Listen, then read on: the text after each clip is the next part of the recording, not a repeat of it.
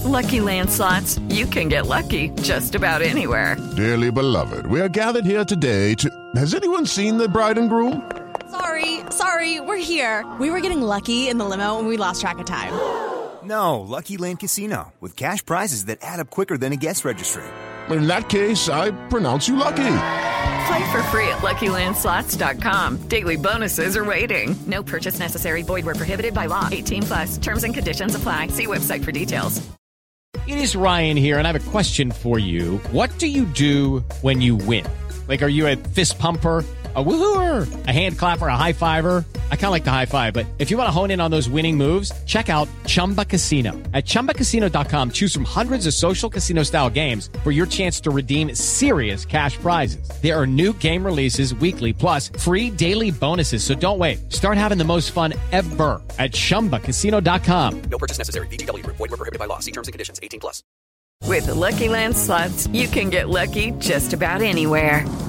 This is your captain speaking. Uh, we've got clear runway and the weather's fine, but we're just going to circle up here a while and uh, get lucky. No, no, nothing like that. It's just these cash prizes add up quick. So I suggest you sit back, keep your tray table upright, and start getting lucky.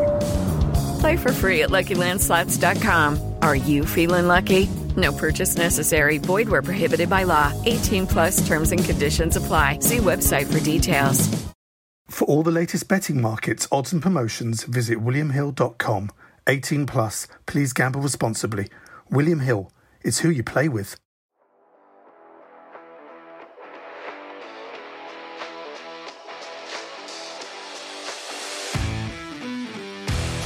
Hello and welcome to Middle Please Umpire. Uh, my name is Miles Jupp, uh, and uh, of course, alongside me is well. Why, why don't you Why don't you tell them who you are, Mark? Uh, Mark Andrew Wood, 1990, Capricorn, long walks by the beach, uh, Northumberland, England. Sense of humour, a must. Is that your current dating profile, Mark? Uh, yes. Uh, also sat here. I'm humid, uh, hot, sweaty, and, and willing to to ride a camel to, to meet you. Are camels indigenous to Sri Lanka, Mark? No, I, I, but but I'm fond of them. Doesn't mean you're not. Doesn't mean you're not willing. In fact, it shows how willing you are. You're prepared to get hold of a camel. Mm, I actually do a good camel noise. I feel. I, That is absolutely beautiful. I wish this was a vodcast so people get to see that. Can we just can we just have it one more time, Mark? I, I had to do in uh, I, I was in this thing, The Durrells on ITV, and there was an episode where my character had to hide in a tree and pretend to be a wild boar. Uh, but I only, you know, I opened the script that morning. It was like I suddenly saw the stage direction. Basil makes a wild boar noise. Um, so I I did a quick bit of YouTubing, and then three hours later, found myself up in a tree going. it was um yeah, it was a very good day actually. it sounds like you're peeling that. Yeah. How is that, umpire? It's the new year now. Uh, you're back training. Currently in Sri Lanka, I've turned from a fast bowler to a spinner because that's the only way you can survive here. And um, took took a leaf out of your book. Thought off spin's the way to go. And uh, you had have you had some holiday? Have you had time to sort of lark about? I don't know what you do in your time off, Mark. Sort of jumping over hedgerows and things like that. Scrumping. One of my favourite pastimes um, as a kid would be to play Knocky Nine Doors. Of course, everybody knows that one. Um, or um, Garden Gnomes, which is the Is that knocking nine doors? Is is the old knock on the door and run. oh yeah, knock knock knock ginger. It was like levels, wasn't it? Uh, the, the woman with the, the German Shepherd and the uh, Labrador, the crazy dog lady, as we called her um, at the time. She was the boss, like the Sonic boss. She was she was the boss level. If you if you knocked on hers and ran and got away with it because she had two dogs that were, you know, meant for you if you if you didn't. So I think that's where my sort of big jump, my fast bowling came from. Um, the fact that I had to jump her hedge. Of course, Ashington is famous for um, it's an old mining town, so it has like um, terraced houses with gardens upon gardens, um, and you can sort of jump from one garden to the next, to the next, to the next. Has Ashington produced produced great great sort of hurdlers? Yes, um, well, we we do have the Charltons, um, who were famous footballers. Um, I'm sure they would would play sort of head tennis or head and volleys over the gardens. Um, and then of course time changes and we produce fast bowlers like myself and Stephen Harmison um, who obviously got good at jumping over hedges as we as the, the games developed. Who, who else? Who else is uh, from as Ashington produced? Well, of course, we've got Ben Harmison, haven't we? The um, his brother Stephen. He played professional cricket for Durham and Kent. Uh, I think Kenneth Ferrie, the golfer, he was from up our way. I'm sure he played at Newbiggin, which is around the corner from Ashington. Um, we have Jackie Milburn, um, a famous Newcastle footballer. He was he was from Ashington as well. Um, Mark Cullen, he's a current footballer. I think he plays at he was at Blackpool. He might be at Port Vale now. Um, he's a current footballer from Ashington. So we, we've done all right um, for being a small mining town. There's probably more than that, but um, yeah, we've done okay. Now, uh, a few weeks ago, uh, or we have been asking for correspondence. Uh, it's Mark that's been asking. He's just he just loves a letter, absolutely loves it. Uh, like a dog, if he hears the letterbox going, he's just straight downstairs. Uh, there, there he is. Uh, so this is about nicknames. Mark asked about nicknames. Uh, here we go. Some of the ones that have been sent in. Daniel Jones says uh, Brookfield Sunday Eleven had a player called Mrs Underwood. you need to hold it together, man. Brookfield Sunday Eleven had a player called Mrs Underwood on account of him looking like Rory Underwood's mum. Um, that is uh, Rory Underwood. The whatever he was a sort of World Cup. He was part of that team that got demolished by Lomu suddenly, wasn't he? Rory Underwood. Yeah, he's a winger, wasn't he? Fast winger. There were two of them. They're pilots, aren't they? These days. Um, Yeah, I think they were sponsored by Kitbacks, weren't they? that's right. Yes. They used a long handle because they're obviously big lads. Used a long handle, I think. That's right, yeah. And also, of course, well, just for that big season as well, uh, Wood- Woodworm got them both. Uh, Adam writes, uh, we had a player called Nick Georgevic. His nickname was Two Pubs. That's very good. Um, uh, you'll have to explain this one to me, Mark. We played in a tour match once against a gynecologist whose nickname was Fingers. uh, Tommy L. Our club captain was unfortunate enough to pick up a dog poo hidden under sawdust at his very You're making me laugh. I don't even know what he's called. Well, I think I just I the way this this seems to be the person who's been a victim of an unpleasant prank. Our club captain was unfortunate enough to pick up a dog poo hidden under sawdust in his very first mattress. He was given the nickname Scooper, and 15 years later, it's still reminding him of that fateful day. Good on you, Scuba. Uh, now you'll like this one, Mark. Uh, this is from uh, Andoversford CC. Uh, we have the Whistler, named because he had some new teeth installed, and ever since then, whenever he steams into bowl, it sounds like he's whistling through his teeth. that is quality. That's very good. I think the uh, poor old pooper. I feel for no scooper. I feel um, super scooper. Great. Uh, Isn't that an well, isn't that an ABBA song? uh, pooper scooper? Yeah, that's right. Super Scooper. What you gonna do? do, do, Something, something fun, feeling like a Usman Khawaja. I can't remember exactly how it goes, but something, something like that. Uh, excellent. Well, do please keep uh, sending your correspondence, filthy or otherwise. And um, uh, Mark is very happy to explain it to me. So, we had a chat a while ago on Zoom with. Um, I think perhaps I'll just uh, maybe I'll just give you a few clues. Um, he uh, he sometimes wears a hat. Oh, it's Merv Hughes. Absolutely, yes, that's right. Yep, I knew it. He sometimes wears a watch. I knew it straight away. Wears a hat, wears a watch. He used to occasionally play on the bandit. I knew it. It is extraordinary. It is. You're absolutely. I mean, you're forensic. Um, uh, were you intimidated by the prospect of speaking to Merv Hughes, Mark? I was. I mean, things didn't start well for, if you remember, Miles. Was, uh, there's four of us on this call at the minute. We've got me, you, Nathan, and Leon. And Leon is our tech um, expert, Wizard. our wizard yet. Well, I think Leon was in the privileged position of not not knowing who Merv was. So he wasn't intimidated at all by Merv Hughes. But when he was trying to tell Merv how to work his computer, who, I don't know, mate, I don't have a bloody clue. I was then worried for him when Merv's tash started twitching and the teeth just started snarling. And I thought, I feared for Leon a little bit. I, I could see Merv t- turning. It was almost like when that when werewolves uh, start to change when the full moon comes out. It was, it was starting to get a little bit like that. Did you feel the same, or is that just me? It was well the fact that because on on Zoom his name comes up as Mervyn, but he doesn't. You don't really think of him as a Mervyn. No, it's just Merv, isn't he? Big Merv. Um, but I, yeah, I was, I was slightly scared, but I kind of thought that you'd handle it. I didn't realise that you were scared as well. Do you remember Merv's? I mean, people wouldn't know this, but I, I think Merv must have done it in his garage or something like that, didn't he? And he had them old Diadora boots in the background. I was like half half expecting just you know to roll out old ball and spikes and old bats and gloves and helmets that were just in the background. I thought at one point I thought he might actually put these on for us To here. demonstrate. We might get a proper show. Yeah, we might get a show. I'll show, I'll show you what I'm talking about. Let me just put these on. Yeah. For all his intimidation, though, Miles, I do feel like by the end we've got to know him really well, and I feel like he had a bit of a not of a s- not a soft side, but I felt I felt like now we're we're in these A fondant centre. yes, yes, and and I'd like to now refer to him as our Merv. I feel like we're that close to him now that we're we're tight knit group. We're like the three musketeers, me, you, and our Merv. Now that the interview is coming up after the break, I'd like to say, here's our interview with our Merv. I'd just like to take a moment to thank our sponsors who have helped make this podcast possible. Cricketer's Gin is the perfect pairing for tonic, but also this podcast, as they also believe in creating something enjoyable around the sport we love. Cricketers is an exquisite local gin, a family business, and was inspired during a game of cricket on a sunny village green in Pinkneys, Berkshire.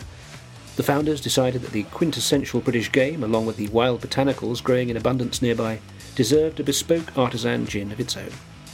Cricketers is distilled to the highest London gin standards. All the ingredients are natural and added before distillation, ensuring it's the purest form of gin, and that Cricketers delivers a beautifully smooth, juniper forward gin. You can find this wonderful cricketing tipple at cricketersgin.com, and we thank them for their support. There is a special 10% discount if you use the code POD. William Hill's safer gambling tools help you stay in control. You can set deposit limits, session reminders, and take timeouts whenever you need them. 18 plus. Please gamble responsibly. William Hill. It's who you play with. He's out, he's got him. What piece of bowling, superb bowling by Mervyn Hughes. That's five wickets, and that's great thinking. Worked him over, got one to lift, and he played five wickets to Mervyn Hughes, and what a performance that was. So, uh, Merv, welcome. I suppose you've met Mark before, have you? Probably ran across him somewhere, but um, yeah. Uh, so Miles, yeah, not too sure. Mark, have we sort of crossed paths? Well, I have. Um, actually, as a kid, I was playing in um, Palm Beach at Palm Beach Currumbin Cricket Club in uh, the south of Queensland. And uh, you came and did a chat there. Um, and I spoke to you for a little bit, got some tips off you. We talked about Trent Bridge quite a bit because that was the only place I seemed to have played at the time for Durham. The following you had just in the club, like from because I knew obviously the lads there, you didn't know them, but uh, because I knew them, they were all like hanging on every word. And I'm so, I s- hear that you're still like that now. Everywhere you go, everybody just wants a bit of you, don't they? No, we, we have a bit of fun. There's no doubt about that. So um, uh, it's interesting when you get out on that um, speaking circuit, um, just the array of guys that you come across. And um, certainly, I, I must admit, I thought I may have crossed paths with you in the UK. I, I wouldn't have thought I'd cross paths with you on the Gold Coast in, in Australia. Um, So, yeah, but where wherever we do those functions, it's um, it is good fun. And obviously, Palm Beach was is obviously the best club in Australia. What's what's the second best club?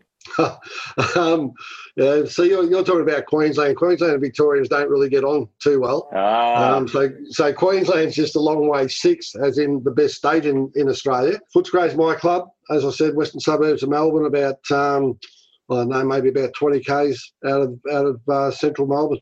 It's weird, right? Because I I think that you know Australians in general, whenever we play Australia, you think they've got a fantastic togetherness. Um, they're always like sort of um, as one on the field, off the field.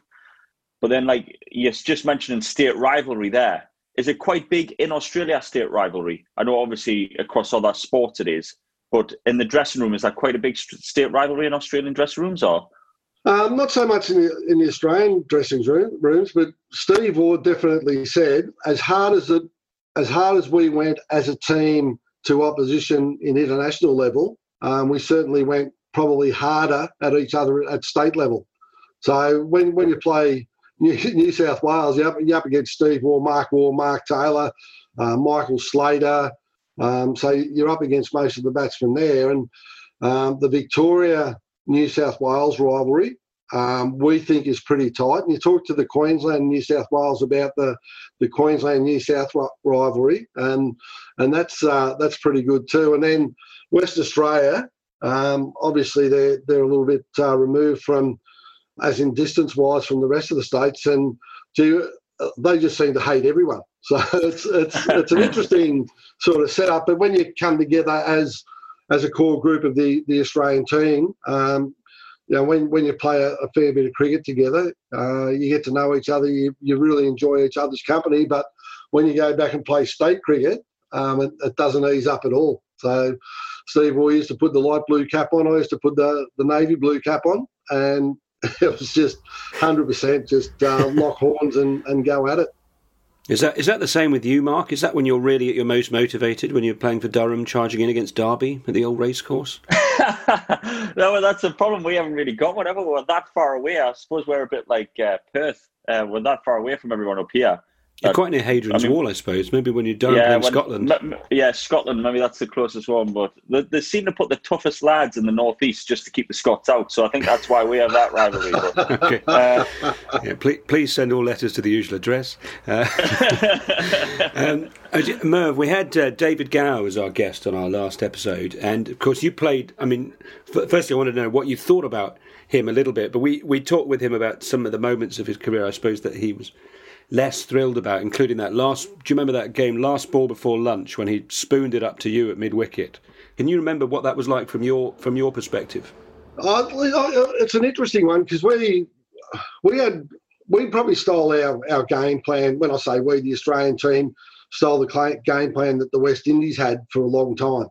And when Allan Border came in, and probably that '89 Ashes series was a real turning point for Australian cricket and we had a training camp, and the whole attitude of the Australian team had changed, and, and off the back of, of Allan Border, and basically the I suppose our, our, DNA from from that moment on was go hard at the opposition captain, which was David Gower, and and go very hard at the tail because um, they can make a difference. And um, for for a long time, Allan Border had thought that playing Test cricket against England was almost a social game.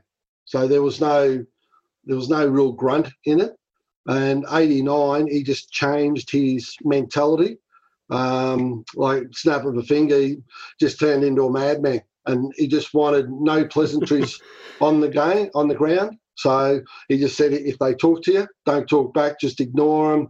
Um, if you want to get stuck into them, get stuck into them. It was just time to be a, a little bit more brutal on the ground. Were, were England? Did you see a change? Were, were they surprised? Could you could you tell that they were shook up by it? Um, yeah, well, well, like I said, that um, you know, uh, Graham Gooch and, and Gatting and, and will come out and they'll try and talk to you on the ground.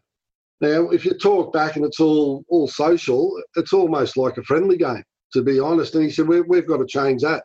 He said, when we play against each other at Shield cricket, we're just in each other's faces. So no niceties. Um, if they talk to you, um, either one, ignore them, or two, get up them.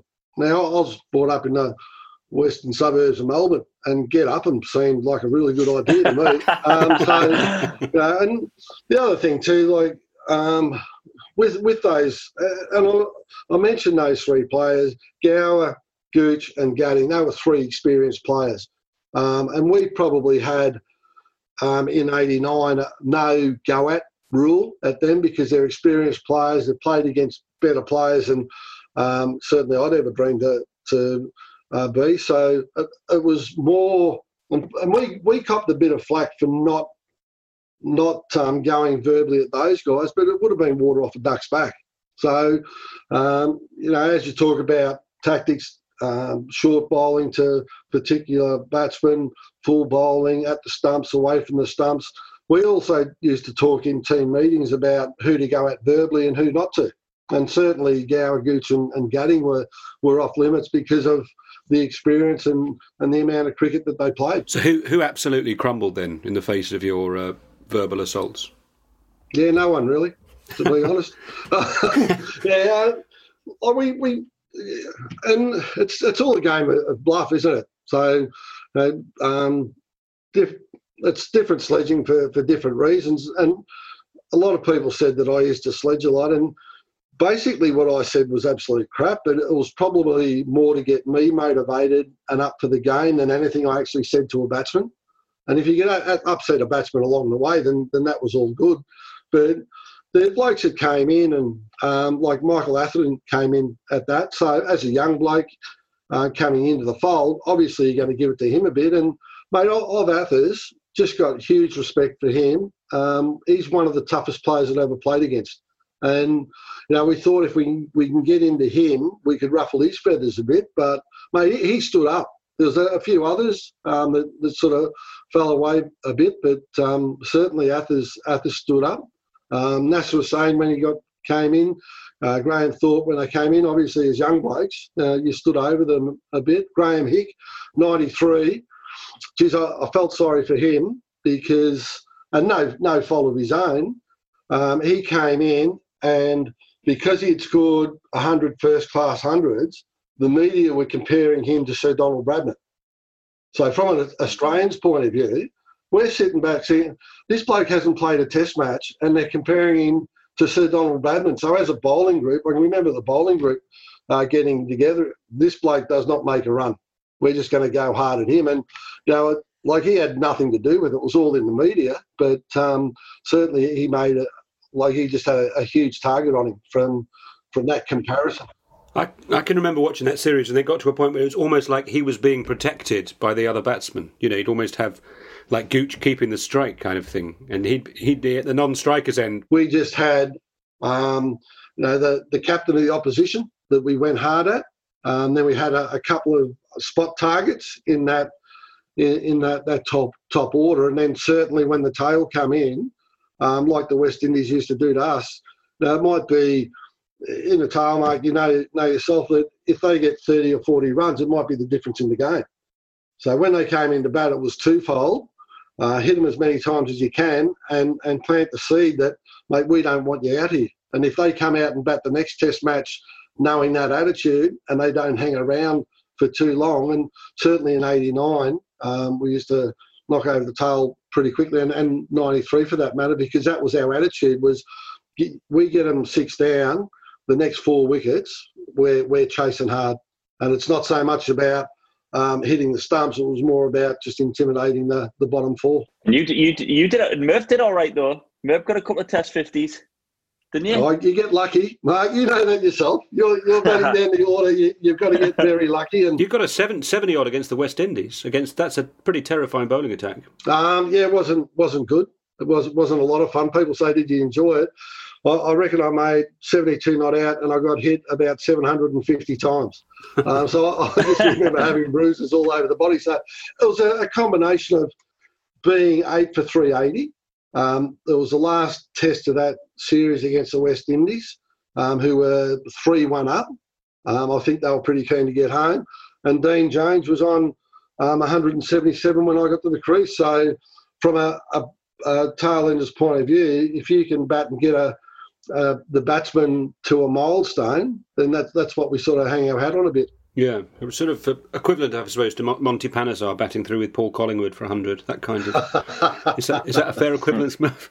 Um, uh, yeah, no. probably not, not the comparison I'd look for, but um, Bob Simpson and Allan Border, and Bob Simpson in particular was if you're batting with a batsman, um, you know, get your head down and hang around for, for as long as you can. And, and I was batting sort of 9, 10, 11, and they said, well, the other thing is if you're if you're batting with another tail ender, just swing the bat because if you get oh, lucky, you might get. It's just music to my ears here, man. With it, yeah. me and Bro- me and Broady say the same thing. So basically, when we when in the test matches we've played recently, it's pointless us two hanging around. If we can get as many as we can, as quick as we can, then we can like quickly. If you put on 30, 40 runs, then all of a sudden the momentum changes, and you're then taking that out into your bowling.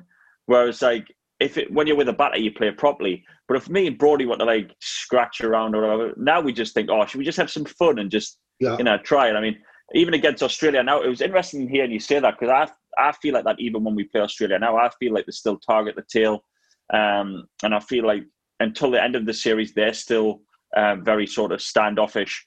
Um, so it's interesting that you say that from '89 and all those years ago. It still, I think, goes through now. So um, that must be well embedded in the sort of Australian culture. You don't change a successful formula if it's not if it's not successful. You move away from it because it's been successful. Um, you stick with it, and and certainly uh, Glenn McGrath, Jason Gillespie over the years, you know, the faster bowlers. If you get a side six or seven down, most teams go to their spinner.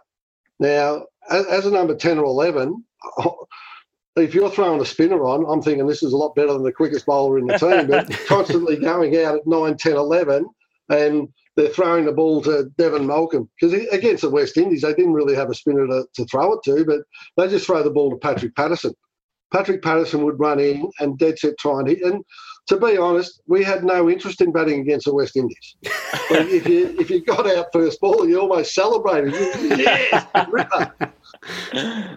the approach that Border instilled in you was that carried on by Mark Taylor? I would dare say that that um, Mark had the same same view as Allan, and certainly Steve Waugh had that view and passed it on to, to Ricky Ponting um, because it's a it's a formula that worked. Um, it still goes on today. There's there's no doubt about that. And with the Australian side, if you see three or four Australians having a go at someone, that's a team plan is you, you go verbally at someone to see how they handle it. And most of the time it's against younger younger people and people say it's bullying. Well, it is a form of bullying, but if they stand up to it, um, it, it stops pretty quickly. It's amazing. I think like, in 2005, for instance, I got the impression we had a similar tactic, and it seemed to be people acting toward her. And the very early on, Hayden got. I think Jones hit Hayden, and Hayden was across them, and just everyone came it, it, as if they were saying, "Let's start a fight and go at it." and you've got sort of Hayden. I remember him just looking sort of baffled at people like Andrew Strauss charging towards him and shouting. Well, I've I, I know this from first hand because Collie obviously now coached someone that was me captain. He was playing in the game. He was one of the ones, and I think England had a chat that they were sick of Australia sort of being the, the sort of alpha males, the ones that bully England. And look, we're going to stop this now. We're going to stand up. And I think there was no sort of Collie said no scars from a lot of them players. It was a new team, a bit like what Merv was saying before it wasn't like they were intimidated because they hadn't been drummed 5 0 away in Australia and had a horrible tour. And I think it was a, a sort of stance of, look, we're not going to uh, take a backward step now. Well, 2005, you, you had Jones, Harmison, Freddie Flintoff, and, and Hoggard. Um, Ash, so, Ashley Giles, Merv. Uh, and Ashley Giles, but you had the, the, the four quicks, and um, Freddie Flintoff, the all-rounder, bowled as quick as the, the faster bowlers. So there, there was no let-up. And um, I really enjoyed that tour, even though Australia got beaten. I really enjoyed that tour because of the, the just the fierce battle between the fast bowlers and, and bat from both sides.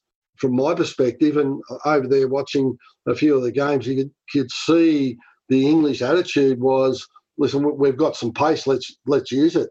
And it became a, a real real battle, didn't it? Because when you were playing in '93, say, it would. I mean, obviously at the time it would have seemed intense, but you watching something like that, would you think I'd have loved to play in a series like that? I, I, in a way, I'd like to have played against a better England team.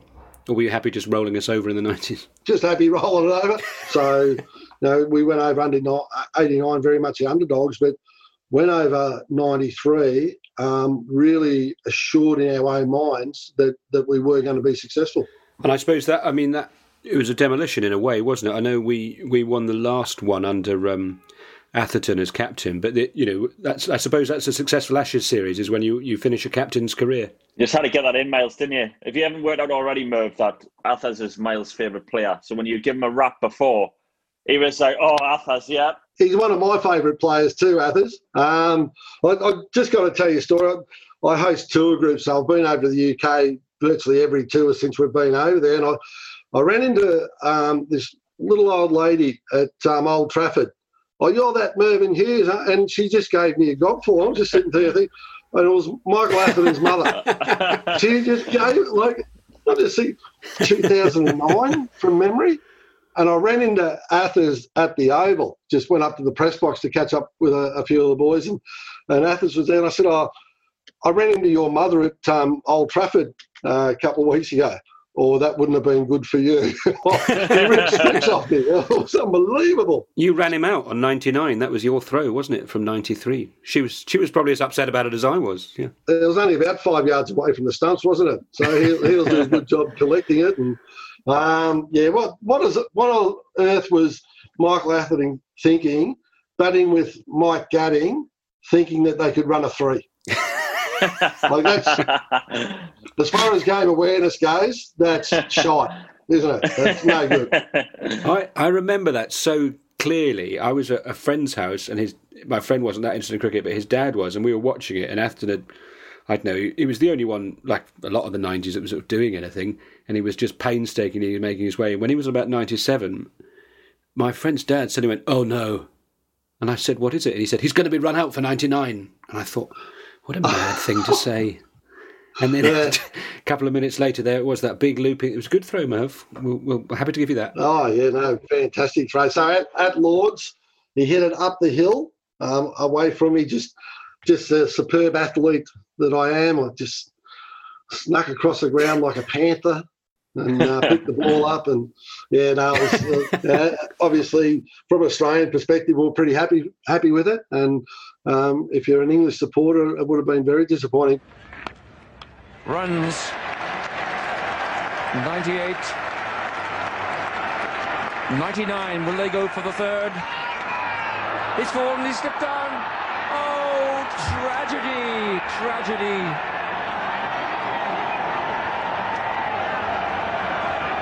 Absolute nightmare. Unbelievable joy for Australia. Atherton wanted the third, was sent back, slipped and fell, and just couldn't struggle to his feet. Oh dear, like running in a nightmare. I, I've, I've said this in the past, and, and it's very un-Australian for me to say this, but um, Michael Atherton out on 99, he deserved 100 that game, and to get him out on 99, I almost felt sorry for him. Mm, Wow. Well, I can't believe that. I think I think you're forgiven, Merv. It's almost un-Australian, that isn't it? That is extraordinary. what sort of a day have you had? You're very uh, open emotionally. Um, Merv, did you enjoy um, touring more as a player or a spectator? Oh, very much so as a player. Um, so 89, 93, uh, and the the bonds that you make, like we, we used to tour, and when we tour, we'd be touring for four and a half, five months. So we uh, we came over, we played virtually every county side. Um, we played a couple of couple of one days before the tour, and then, then we used to play six tests. So that that was the norm. So um, 89, 93, um, we we just had an absolute ball, and and the, the bonds and the friendships that you make, like you, I don't you don't catch up with the guys all the time, but when you do, it's like yesterday. So when you catch up, it's just rewind to '89 and the good time that we had, and then I would never have lasted six tests, mind. I'd have been injured after two. what happens now? You guys play a four test series. It's all over in a month. So it's start on Friday, finish there. Start on Friday, finish there. We used to play a test match, and in '89, I reckon we had rest days. So you had a rest day, and then you travel, and then we'd have um, two three day games between each test match. So if you're lucky enough to get get a game off, you, it was just speed up and do that. So you had plenty of time to recover. Not not like the schedule today, where it's almost get in and get out as quickly as you can. You fly in, uh, play a three day game, and then play a test match. How the how the hell are the players supposed to acclimatise to to the conditions, to the to the ball that they're using? There's just so so much wrong. I, people talk about the money involved today and say, would you love to, to play cricket today? No, the, players don't get half the chances that we used to get. We used to get given every chance to be successful, and it, now it just seems that everything's moving that fast that um, it's almost irrelevant um, who does well and, and who's successful, basically who, who wins or loses. Um, if a home team loses in this modern era, it's been an outstanding effort from the touring team. and that, do you think then by ni- 93 then, when in many ways at your, at your peak, you're so at home on English conditions? You've toured there before. You've played that, you know, that was it called the Tetley Championship or whatever. You, the touring side would play so many counties. Yeah. By the time you're out in the park, you're you're really, really experienced in English conditions. Well, the- the other thing I had too was in '89, I had Geoff Geoff Lawson and Terry Alderman. We'd play at the venue before we played a test match there. So, you know, we'd, we'd play a one day game at Birmingham if the first test match was in Birmingham, and then you'd go and play a three day game at Lords. So you go to Birmingham, and the wicket's just a, a little bit of a rise. Okay, so Terry Alderman and Geoff Lawson talk about that. Then you get to Lords and the and the slope of the ground and the slope of the wicket. So if you if you're bowling from the pavilion end, um, just be a little bit higher outside off stump to the right hander because the ball drags down. And if you're uh, bowling from the nursery end, um, you can you can bowl at the stumps more because it, it moves down the hill and things like that. Now we had a test match there. I reckon it was 2009 where uh, a test attack no one had played at Lords. And, and you could see by the way that they bowled there that they didn't understand the ground. And then you get to Leeds and you got got the hill up and down the ground. Um, you know, and just the, the, the different things that you learn and the stuff that I learned off off uh, Geoff Lawson and Terry Alderman was was fantastic. So when you just know the, I suppose what the grounds and the characteristics of the grounds, it, it just makes life a lot easier. Can you remember a time ever when you were just at sea? You were at a ground and you thought, I don't know what to do here. You're inexperienced or you were playing against just batsmen that you couldn't see through in a way and just felt, I don't know what to do here. You're at the top of your mark. Oh, you, you want to go back to that 86 87 Brisbane Test match? Bowling on the Gabba, um, which I'd done a, a, few times for Victoria, but bowling to Ian Botham was, I think I got into the Guinness Book of Records that day, uh, 24 off and over. Um, I still claim victory in the Guinness Book of Records because it was a six, uh, eight, a six ball over, not an eight ball over. So if it was a six ball over, it's another another two balls. So if it had been an eight ball over, I'm convinced that that Beefy would have um, hit maybe another six, another four, so another ten at least. That's 30 plus off and over in Test cricket. Oh, I'd be still in the Guinness Book of Records, I reckon. Viv Richards in um, in Barbados got got 140 against us and it was coming towards the end of his career, and you just think, how good would this bloke have been in his prime? Um, he got 156 in, in Perth against us, and again towards the end of his career, and you just look at him and think, how did Jeff Thomson and Dennis Lillee bowl to this bloke in his prime? But um, you, you have your days, I suppose. How do you bounce back? Is that um, every time every time you bowl a ball, you've got a chance of taking a wicket. If you get hit, the ball comes back. Now you go, go to your run up and you start again. So it's not what happened last ball that's important. It's what happened with the next ball. Mark, were you on the field when Dom Sibley bowled that over of leg spin this summer? No, I was tw- I was twelfth man. I was watching it. it was oh, uh, it was hard to watch. That is one of the most extraordinary things I've ever seen. yeah, it was hard to watch that. It was. Um, I, yeah, sorry, we're on Zoom, so Merv can see I've got my head in my hands. It was a. It was. I would. All I would say, it was a very sudden and unexpected drop in standards. Yeah. It was just it was. He um, honestly, he got the, he got a bit of the yips. Did he? Because he, he bowls in the nets and stuff. He's okay, and he bowls for Warwickshire, and it's okay. But he uh, he was so nervous uh, that he couldn't he yeah. couldn't let go of the ball. And Root, Root wanted to bowl him one more over, and he was like, "Don't you dare bowl me one more over." really. I think it's time for um, what we call Mark Wood's super over. Are you ready for that, Mark? I'm ready. I'm ready. Quick fire. It's a minute, minute and a half of quick fire questions. You have to say the first thing that comes in your head. I, I do my terrible Ian Smith impression before I do it, and then you just say the first thing that comes to your head. Okay, I'm, I'm good with this. And I'm, I'm on the timer. You ready, Miles? And go. By the barest of margins, right? What's your uh, favourite drink, Merv? Beer. Uh, favourite music or band? Mental As Anything. Good Australian band. Uh, your favourite TV show? NCIS. Good one. Any superstitions when you played? Uh, always put your left boot on first. Any addictions when you played or on tour? No. Any? What was your favourite school lesson? Physical education. uh, would you prefer to whistle, clap, click, or hum? Whistle. Yep. Who's your worst roommate? Tim May. Do you have any guilty pleasures? Just waking up in the morning is a good one at the moment. uh, have you got a favourite childhood toy? Cricket bat. Yep. Hot bath or cold shower? Cold shower. Name two types of trouser. Jeans, shorts. Yes. and have you got a favourite TV owl? Nah. By the barest of margins, Merv Hughes. 83.5 seconds. And uh, I've just tied up the scores. Uh, they're all right. Absolutely. 100% correct there, Merv. Although I, I would quibble of whether shorts are a type of trouser. Oh, short well, trousers. If, no, I'm wrong. I'm wrong. Their full name is short trousers, aren't they? So I'm, I've, I've answered I, I my like own question fact there. He's a whistler. Always look on the bright side of life. You got to be a whistler. Yeah, got to be. Love that. Love that. What uh, what was wrong with Tim May as a roommate? Oh, terrible, terrible roommate. So, 1989, um, I re- he wasn't playing, um, so he was out to, to all hours, coming home and just snored something. No good, just no good. The, think of the worst roommate you've ever had, and then times it by 200. it was a disgrace. Miles, did you notice? Um, did you notice NCIS was in there? That obviously means that Merv's a bit of a thinker. All us fast ballers obviously are. We work out things pretty quickly. So he's obviously a, a detective on the sly. Merv, would you say? I, I, I think I just like bloodshed, to be honest. I don't really see it as a, a thinking man. I just see it as entertaining because people are getting hurt. So in, in a way, you don't even want them to solve it. You just want someone. they just want to Yeah, accuse no, somebody I'm- of it and go for it. I- I'm actually barracking for the bad guy. Hopefully they don't catch him and he'll be on again next week.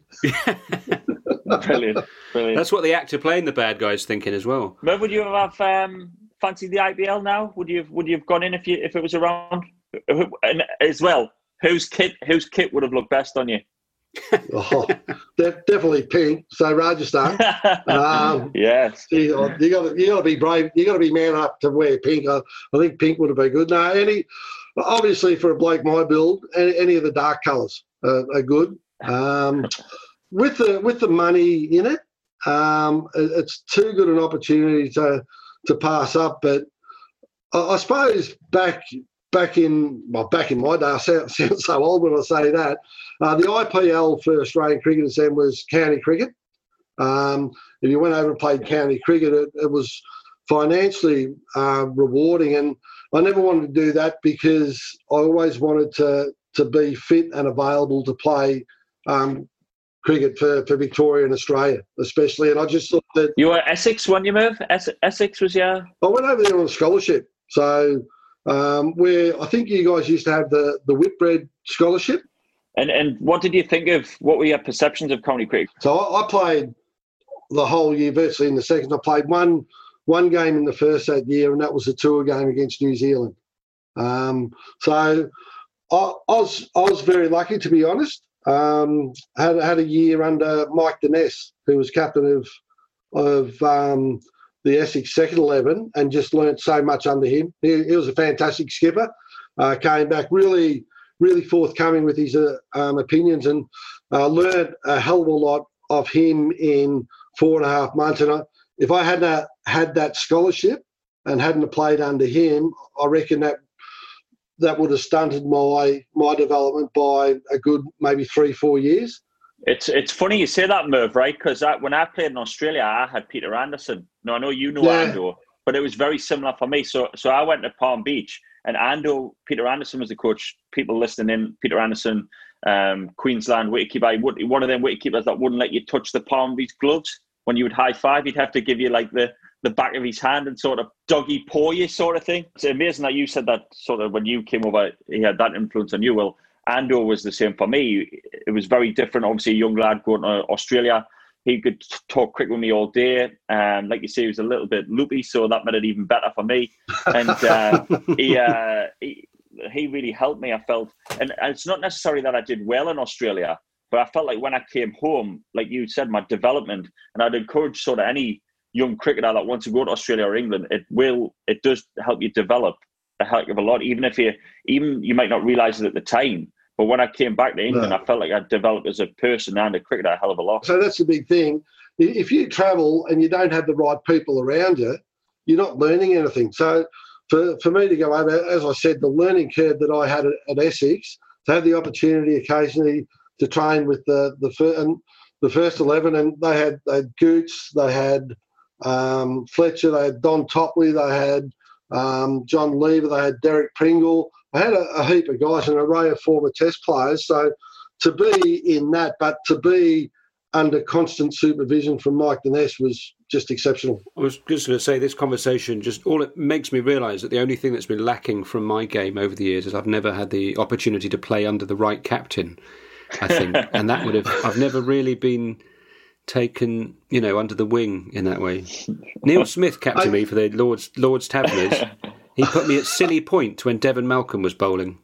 I don't think I've ever been so frightened. I took a wicket with my Sibley-esque leg spin. Someone caught it long on, and I got I, I got a high five from Devon Malcolm at Lords. So I, I And you've I not and you've not washed your hands since. Eh? Is that what you're until, un- until COVID restrictions. Yeah, yeah.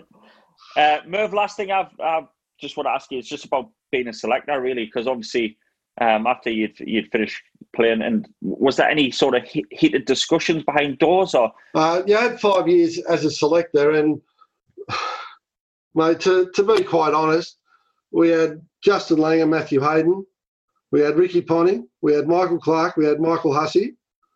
Then then it was either Watson, Marcus North, or Andrew Symonds. You had Gilchrist, you had Warne, you had McGrath.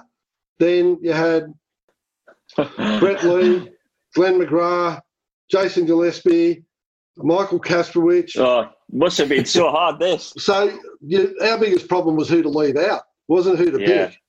So the the five years I had, no- really no no surprises. I, it's interesting. The general public will sit back. Oh, that's a bit of a surprise. Well, if you if you follow first class cricket, people have got to perform there to get selected at the next level. And if you follow it closely, you can understand why it's done. And when blokes get dropped, they get dropped for a reason. Did you find that a hard transition then? I mean, in terms of is the pressure of being a selector, the scrutiny, a, a bit like being a player? Do you feel, you know, do you feel a weight of responsibility? You pick a team and then they're out there in the park and you can't intervene, you know? But the, the thing about being a selector is that when I, when I was appointed an Australian selector, um, I thought there was four of us. Uh, you, you soon find out there's 1.2 million selectors. So everyone, it was definitely tougher being a selector than it was being a player because all that's out of your hands. So you jump onto the ground as a player, it's in your control. As a selector, you you don't pick players to perform badly. And quite often, when a, a young player comes in, he doesn't grab the game by the scruff of the neck. It takes him a little bit of time. And you've got to be a little bit understanding about that. So, you know, there's there's the occasional player that comes in and, and just burns from the start, but geez, it's few and far between. You, you they've got to get themselves, I don't know, just used to playing at that level. Top of your mark, about to run in, what batsman would you not want to be bowling to? Viv Richards. Uh, so the more the more aggressive batsmen, like most batsmen, you can either bowl full to defend or short to defend. Uh, but with those guys, with with the better players, your margin for error is so slight. So if you're just a little bit little bit um, short, if you're a little bit over pitched, you know that. So you've got to be spot on your game, and there's no room for error. And um, you know, bowling to, to David Gower when when he was on song, um, bowling to to Graham Gooch. Um, you know, you know that he's going to be a tough com- competitor. There's no doubt about that. But just the, the senior players um, and the players that were established were, were the tougher players to, to bowl to. Sunny Gavaskar, obviously for a different reason, is that Sunny Gavaskar, you could bowl the ball two inches outside off stump, he'd let it go. Now you, you've got an offside field. You bowl the ball at off stump, he'll work you to mid wicket for one. So basically, you can't put any pressure on him. I'm I'm I'm now going to Australia uh, as part of the Ashes tour. We're, we're bowling at Brisbane or Melbourne or wherever we are. How am I going to bowl to Steve Smith? Yeah, now pull a hamstring. I'm tipping. oh, I was hoping for some tips there. I thought this is it. I'm going to get the answer. Steve Smith is um, he's just a rare batsman because he's unorthodox. Like you could bowl six balls exactly the same to Steve Smith, and he's going to hit you to six different parts of the ga- the ground. And that to me is a batsman that you just. Uh, a, a I've, I've sat here and, and watched him on TV, trying to figure out where you'd bowl to him, and mate, I've, I've watched him for eight years, and you still have no idea. Just when you think, okay, we you could do this to him, he, he finds a way, and and the great players just find a new level every year. As soon as you think you got them um, sussed out, uh, they just find a level. But uh, of Steve Smith, you look at him. Probably the only thing I, I could come up with is because he likes that step across. Uh, it's a dangerous one. Is uh, around the wicket um, and just hone in on that that leg stump. And that to me is defensive bowling, but against a player so good, that's what you got to do. And Viv Richards was the same. He used to stand at the top of the mark thinking, where the hell am I going to bowl to him? You know, if you bowl short, he's going to pull you or hook you. You know, if you bowl full, he's going to drive you. And if you got mid on, mid off, that didn't matter because it hit you over the top. If you got gave him any width at all, um, he could hit both leg side and offside. So the guys that can score at 360 with, which Steve Smith can, mate, they're an absolute nightmare to bowl to. There you go. I've got no chance, Miles. I was hoping for a tip there, and well, round the round the wickets, maybe the way to go. Could you have a catcher? Have a catcher at forty-five, like a sort of fly fine leg. almost a probably a leg slip and and your fine leg a little bit squarer, and someone just in front of square. Um, and when when guys do that to him, they bowl short at him. I don't think short's the answer um, because he's so good. I think you've got to be fooling at the stumps and and try and hit the stumps.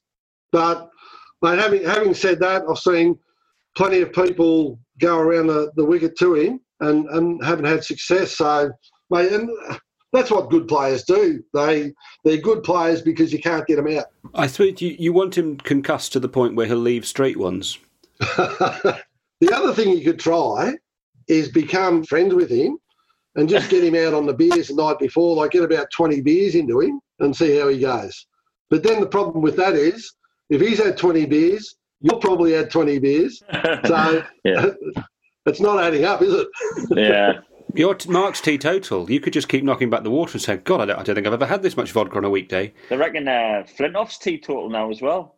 I wonder what Merv thinks to that. Yeah, very disappointing. Very disappointing. I've just got, um, I've still got his highlight reels from from uh, 2005. Nothing to do with the cricket, all to do with the uh, visit to 10 Downing Street the next day. That was just fantastic, wasn't it? He's a little bit worse for wear, wasn't he? Oh, mate, him, yeah, him and Pietersen. But you just sort of look at Freddie, and I, I did. I, am not sure whether you're aware, but we had that um, Australian version of "I'm a Celebrity, Get Me Out of Here." Yeah. And Freddie Flintoff came over that, and I spent uh, six weeks in the South African jungle with with Freddie, and made just a, a, cracking bloke. And I said, "We've got to catch up in England and have a beer." Said, I'm off it. So, what? he was once the biggest pisshead in England, wasn't he? And now yeah. he's not drinking. Very disappointing. Very disappointing. I went to the. I remember when I first got to Australia. They, I went to the bar and I said to the guy who was there, "I seen, I seen this uh, young lass drinking this uh, raspberry like pinky drink." I says, "Oh, can I have a raspberry lemonade?" And the barman looked at me and went, Are you a rot, mate? I was like, Whoa. I was like, What's wrong? He's like, no, nobody asked for that drink here. How, how, old was that girl? She was about 15, 16. It probably had a little bit of ouzo in them. We call them jelly beans over here. They're fantastic. They look like raspberry cordial and they taste like a red jelly bean. You have about five of them. You can't stand up. They're sensational. we digress. I was just, I was just thinking, looking obviously as I for me now, I'm looking at the, the, the same Merv Hughes essentially that I watched in the '90s, tearing us apart as we as you triggered uh, another collapse, and the kind of in a way, it's the sort of the brand of Merv Hughes, right? So you've got this. You if you shaved your moustache off, do you think you could walk around unrecognised? Have you have you ever shaved it off? I didn't. I didn't have it for the first four or five years of life. It took a while to grow. I've had it since 1985. Um, so I must admit it's changed a bit in colour since then. But um, yeah, so I've had it had it um, virtually all the way through, and haven't really thought about uh, shaving it off, to to be honest. But I think that's what people identify with. So the first thing they see is a mustache, and then it's oh Merv, happy days. But if if they don't see the mustache, they're not going to identify with that, are they? I reckon just blokes bowl better with a mustache anyway. That's just me. That is what you need to do when you're bowling to Steve Smith, Mark. You need to you need That's to quickly grow a moustache. It's worth a try. Nothing else work. Listen, Merv, I think we should uh, let you return to your undoubtedly your gentle evening. I don't know what's what we've got lined up. Perhaps put the slippers on, pour yourself a raspberry lemonade. Oh, yeah, no, good timing. Good timing. NCIS is just about to start too. Oh, exactly. So you can go root for the bad guys. Brilliant.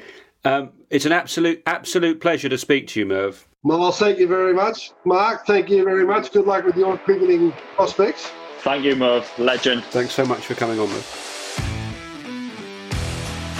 So that was uh, Merv Hughes talking to me and Mark Wood uh, a few weeks ago.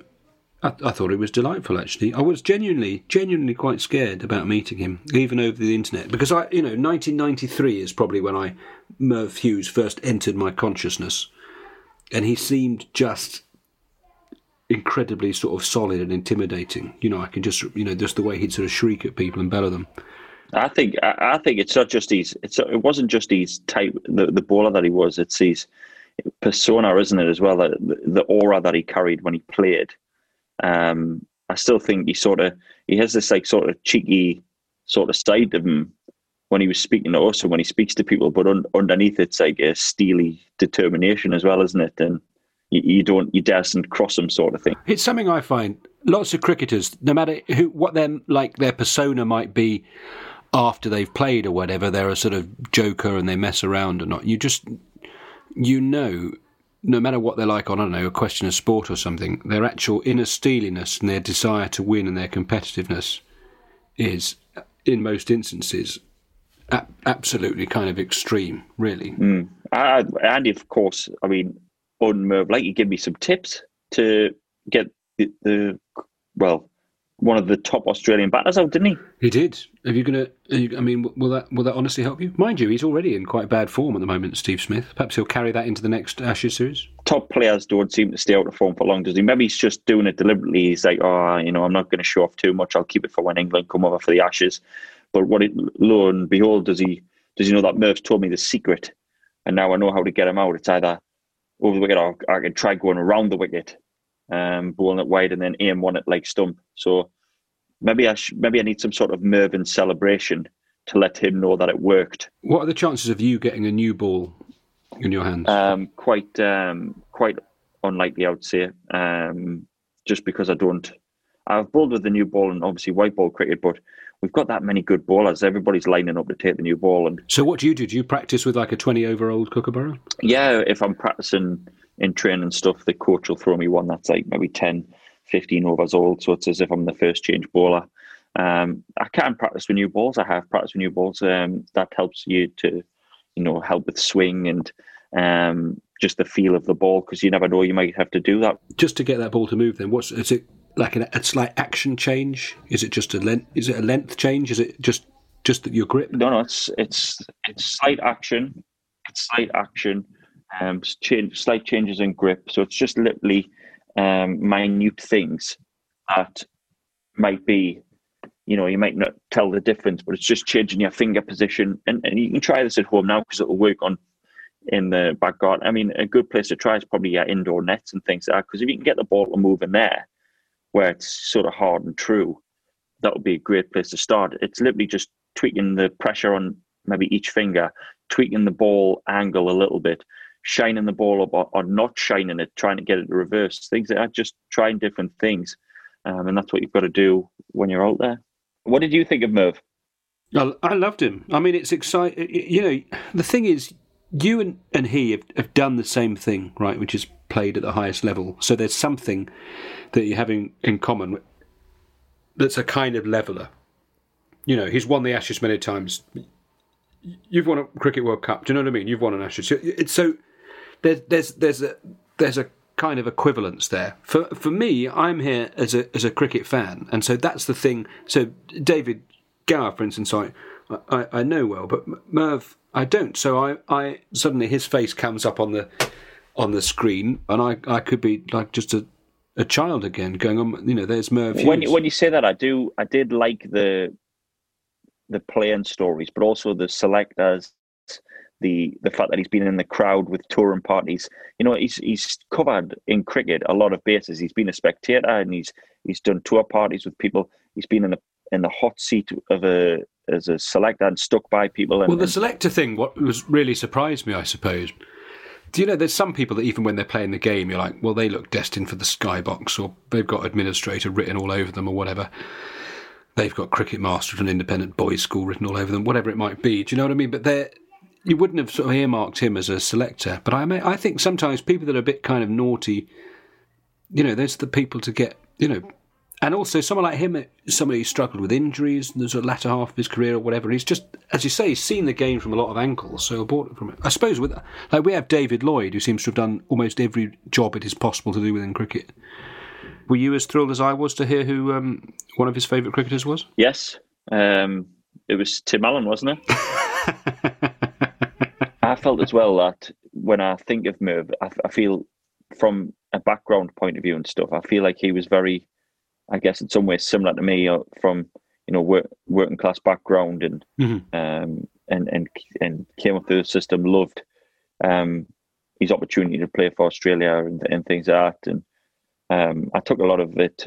You know what he was saying, I could relate to myself as well, which I th- which was quite nice to listen to. And is that? I mean, someone like him, I kind of, I don't know the extent to which, you know, you were talking about going and, and listening to him speak when you were playing club cricket there, but the importance of having someone like that as a kind of mentor. I mean, obviously, the, the extraordinary situation you're in, that like Steve Harmison played for your local cricket club, and so you've got this kind of figurehead, someone from exactly the same background as you, going on to do the Mhm. thing that you want to do, and what what what a difference that makes. In fact, Yeah. in fact, if Steve Harmison hadn't played for Ashington, do you think you'd have got as far as as you've got in terms of having that level of inspiration to have someone that close to Uh, you that makes you realise you you can do this? That's a great question. I think yes and no. I think it. my- I created the path without harming myself, but having him to look up to, I think certainly helped and, and sort of inspire you. And you try to aspire to be like Well, that. it's merit based, isn't it? I'm not saying it's like who you know. Oh, well, he's you know. It's not like Yeah. being the chairman of selectors his son or anything like that. I just, I mean, you know, because it's totally you've got to get the results. But the fact that in terms of you having the belief to realise I can get to that place. Yeah, I think yeah, no, I, I agree with what you're saying. I think um, that thought process definitely goes through your mind while you're thinking, you know, he's from the same background as me, he's from the same fam, similar family as me.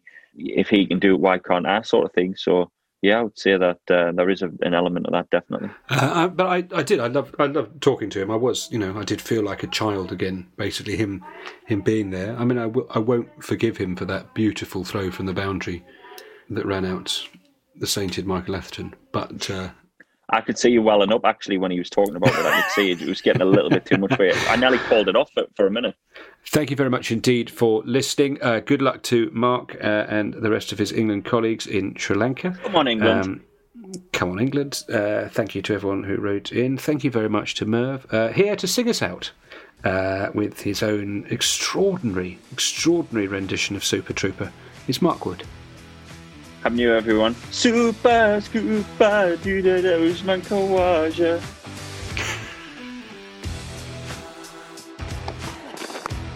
Oh, should be taken and is taken. Brilliant from Mark Wood. What a spell this has been. You can find us on Twitter, Instagram, and email us at middleplease at hotmail.com. Please also leave a review if you've enjoyed it. Thanks to Mark and everyone behind the scenes, including Cricketers Gin.